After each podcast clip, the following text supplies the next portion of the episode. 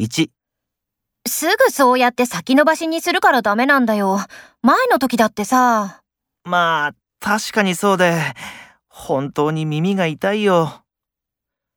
2、今の仕事、いろんな意味で社会貢献になっていないような気がするんだ。